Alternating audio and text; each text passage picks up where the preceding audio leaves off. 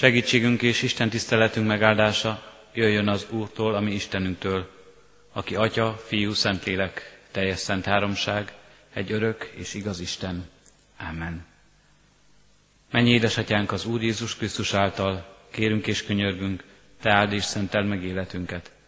Áld meg bennünket, Urunk, háladásunkban. Abban, hogy amikor rólad emlékezünk, és rólad elmélkedünk, akkor egész életünk előttünk foroghasson.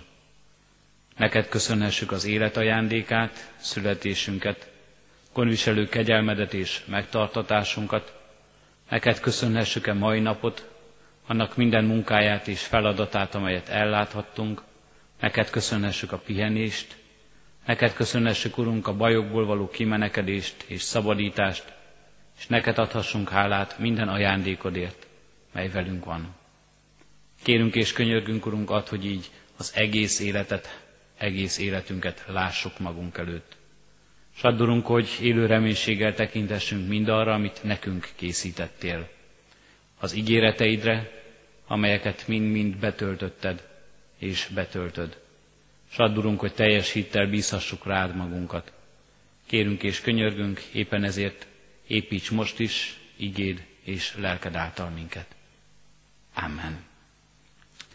Kedves testvérek, Isten igéjét olvasom a mai napra rendelt új szövetségi igerészünkből, a tesszalonikaiakhoz írott első levél második részének 13. verséből. Eképpen szól az ige hozzánk. Ezért mi is szüntelenül hálát adunk az Istennek, hogy amikor hallgattátok az Istennek általunk hirdetett igéjét, nem emberi beszédként fogadtátok be, hanem Isten beszédeként, amint hogy valóban az, és annak ereje munkálkodik is bennetek, akik hisztek. Eddig az írott ige. Kedves testvérek, a mai napi ígében és a tegnapi igét is folytatva a gondolatot az apostol az ige hirdetésről és az Isten igéjéről tanít minket. A mai ige, amit felolvastam és kiemeltünk e levélből, egy nagyon-nagyon fontos teológiai tanítást ad elénk, és egy nagyon fontos teológiai tanítás épül többek között éppen erre az ígére is. A régiek, a középkori egyházatják ezt így mondták, prédikáció verbi dei, ezt verbum dei. Az Isten igéjének a hirdetése, az Isten igéje.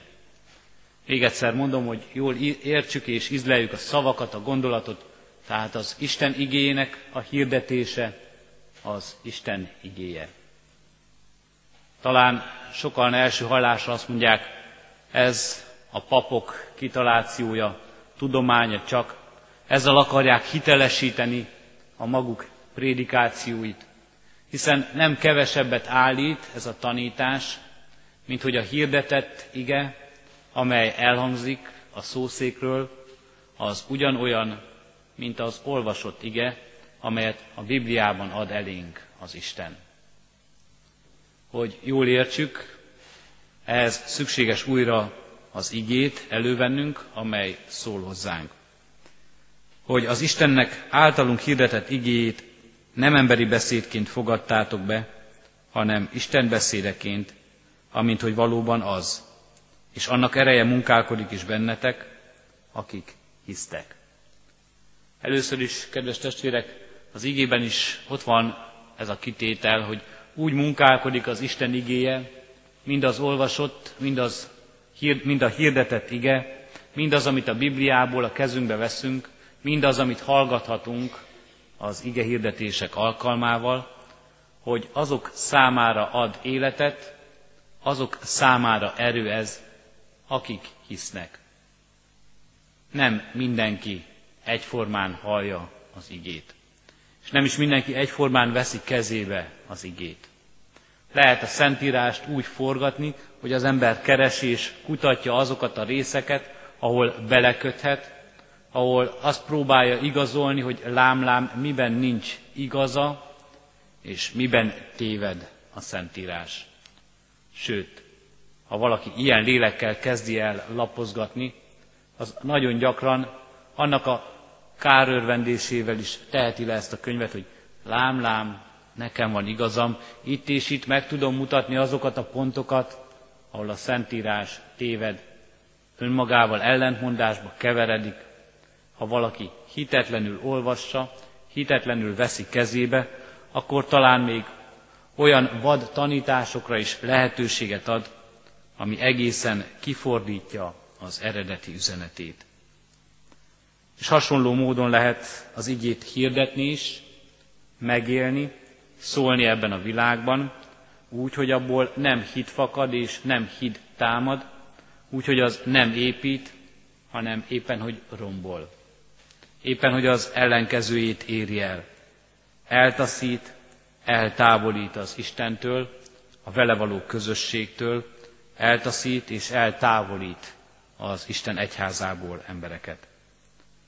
Az ige és az ige kapcsán a tanítás, hogy az Isten igéje, igéje és az ige hirdetése az azonos mértékű, ez azoknak szól, akik hisznek, akik hittel hallgatják, akik hittel keresik az Isten igazságát, tanítását, és akik hittel hirdetik mindezt.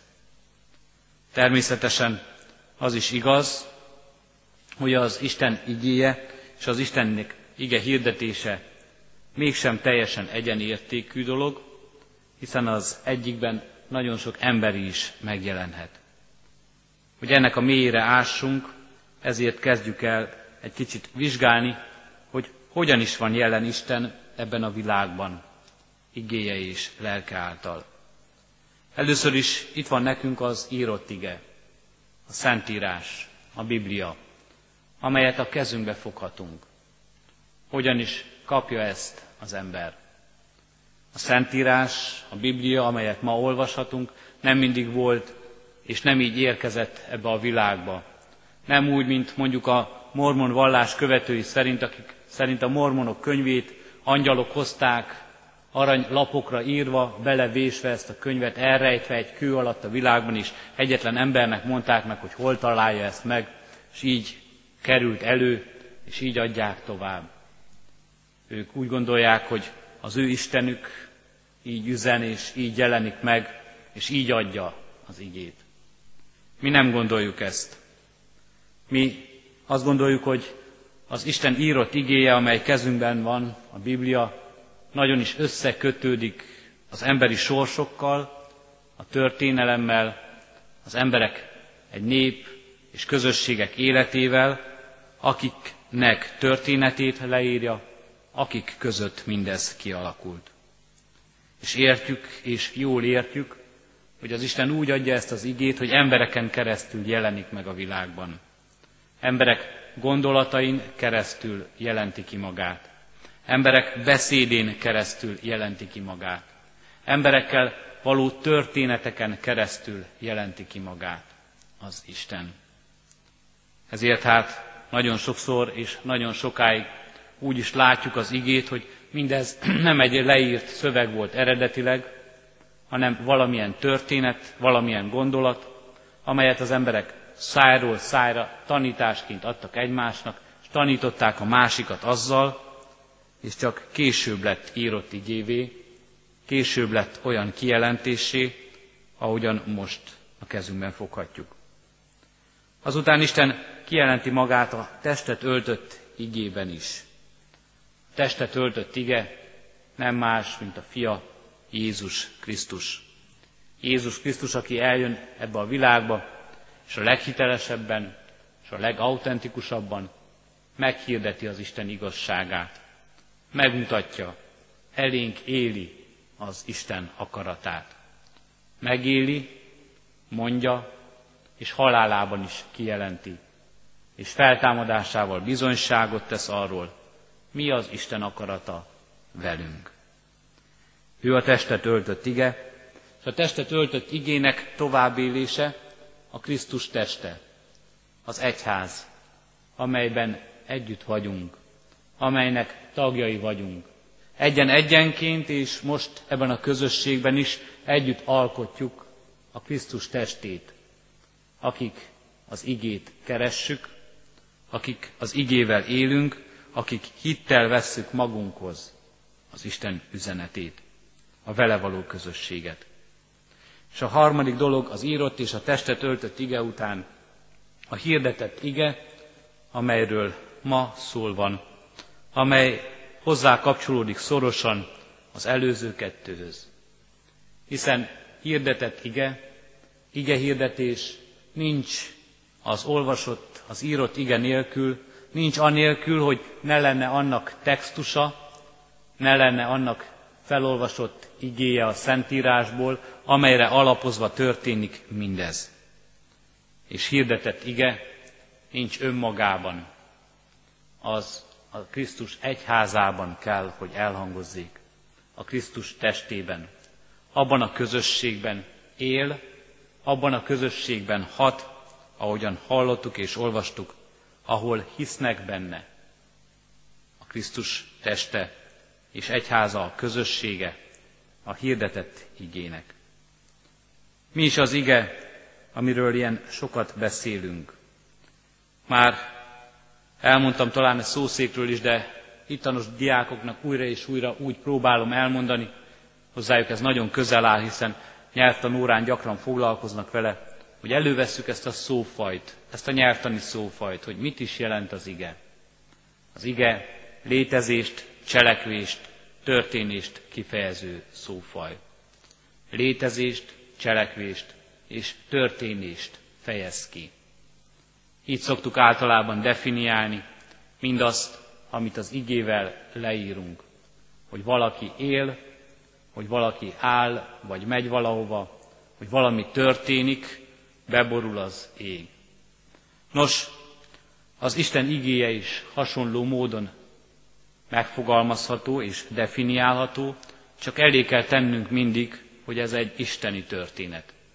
Mindaz, ami Isten létezésével kapcsolatos, mindaz, amikor Isten maga cselekszik ebben a világban, mindaz, amikor Isten akarata szerint és Isten által történnek a dolgok a világban, ez az ige. A nagybetűs ige, amit mi az írott igében, a testet öltött igében és a hirdetett igében élünk meg. Ha így gondolunk az igére, akkor sokkal közelebb jön hozzánk a megoldás, hogy miért is olyan fontos, és miért is kerül erre a rangra a prédikáció, az ige hirdetés. Mert a prédikáció alkalmával, az ige hirdetés alkalmával, a Krisztus testében a gyülekezetben? Mit él meg a gyülekezet? Hogy Isten létezik, Isten él, szól és van szava hozzánk. Üzenete van, amelyet eljuttat az ő kijelentésén keresztül. Mit él meg a gyülekezet? Hogy Isten cselekszik. Cselekszik az ige hirdetésen keresztül, mert ahogyan olvassuk a római levélben, a hit hallásból van.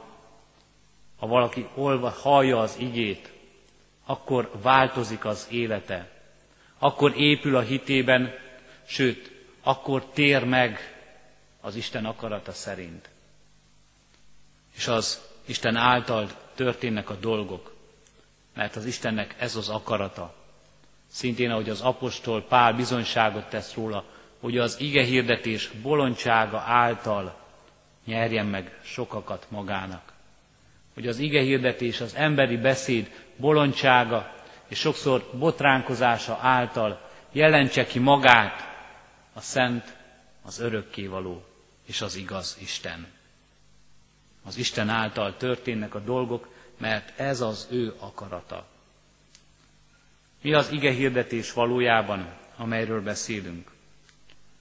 Az ige hirdetés amennyivel több, mint az ige, amit kezünkbe foghatunk a Szentírásban, annyival kevesebb is. Amennyivel több, mint a Szentírásban olvasott, annyival kevesebb is. Több, mert magyarázzuk az olvasott igét. Mert fűződik hozzá egy-egy példa, fűződik hozzá egy-egy okfejtés, fűződik hozzá egy-egy tanítás, magyarázat, amelyet az ige hirdetőre bíz az Úr és ennyivel kevesebb is. Mert ez a magyarázat sokszor lehet nagyon gyarló, nagyon emberi, olyan gondolat, amely talán összekuszálja az életünket, olyan gondolat, amely nehezen érthető, olyan gondolat, amelyre nem mondjuk azt egyértelműen, hogy az Isten is így gondolja, hogy az Isten is így tartja igaznak. Amivel több, a magyarázattal, annyival kevesebb is, mert annyiszor, sokszor emberi tud lenni. És éppen ez az ige hirdető felelőssége, hogy mennyiben marad ez az isteni magyarázat, és mennyiben tud ez többet adni annak, aki hallgatja, mint csupán önmagában az ige, és mennyivel visz messzebb, és mennyivel visz távolabb az Isten igéjétől hallgatóként. De kedves testvérek, kedves gyülekezet, egy kicsit lelkipásztorként, ige hirdetőként ebben a szerepben állva itt most, és nagyon sokszor, hogy mondjam azt, mi reformátusok azért valljuk az egyetemes papság elvét többek között, mert azt mondjuk, hogy az ige hirdetés sem csupán csak a lelkipásztorok feladata. Az ige hirdetés, az ige mondás, az ige magyarázása mindannyiunk feladata, akik bizonyságot teszünk, akik bizonyság tevő életet élünk. Jó lehet az ige hirdetés sokunk szájáról nem a szószéken hangzik el, nem az úrasztal előtt állva, nem egy gyülekezeti Isten tiszteleten történik meg. De az ige hirdetés megtörténik talán odahaza, megtörténik a családban, megtörténik a baráti körben, megtörténik olyan helyen, amikor igazságot kell szólnunk, amikor a szent és örökké valóról kell bizonyságot tennünk. Ige hirdetés ez is. És a felelősségünk, hogy több vagy kevesebb lesz az a tanítás abban az emberben, akihez el akarjuk juttatni. Előbbre viszi őt, építi őt, vagy kevesebbé teszi, távolítja Istentől és tőlünk. Mindannyiunké ez a felelősség, közös felelősségünk. Közös ügyünk, hogy megmaradjunk az ige tiszta tanításában, ahogy reformátor eleink is ezt a, ennek felelősségét és súlyát érezték magukon, amikor úgy gondolták, reformálásra van szüksége az egyháznak visszatérni az ige eredeti tanítására, visszatérni az ige eredeti üzenetére, az igazsághoz. És ezt hagyták ránk örökül, hogy újra és újra vizsgáljuk felül a mi ige hirdetésünket, ige élésünket, bizonyság tevő életünket, és mindig és mindig ennek a felülvizsgálatnak legyen alapja legyen gyökere, legyen fundamentuma az Isten írott igéje, önkijelentése és igazsága. Áldja meg a mi Úrunk Istenünk minden ilyen bizonyságtételünket, hogy akár a betű, akár a hallott szó, amely hozzánk jön, az ne megöljön minket, hanem Isten lelkének ajándékával, megelevenítő, újjászülő erő legyen számunkra. És kedves testvérek, lelki pásztorként, gyakori ige hirdetőként, hagyj kérjem a gyülekezetet, hogy mindazokért imádkozzon mindenki, akik ebben a szolgálatban vannak, akik ebben a szolgálatban élnek, hogy valóban az ige hirdetés az Isten igéjének hirdetése lehessen. Amen.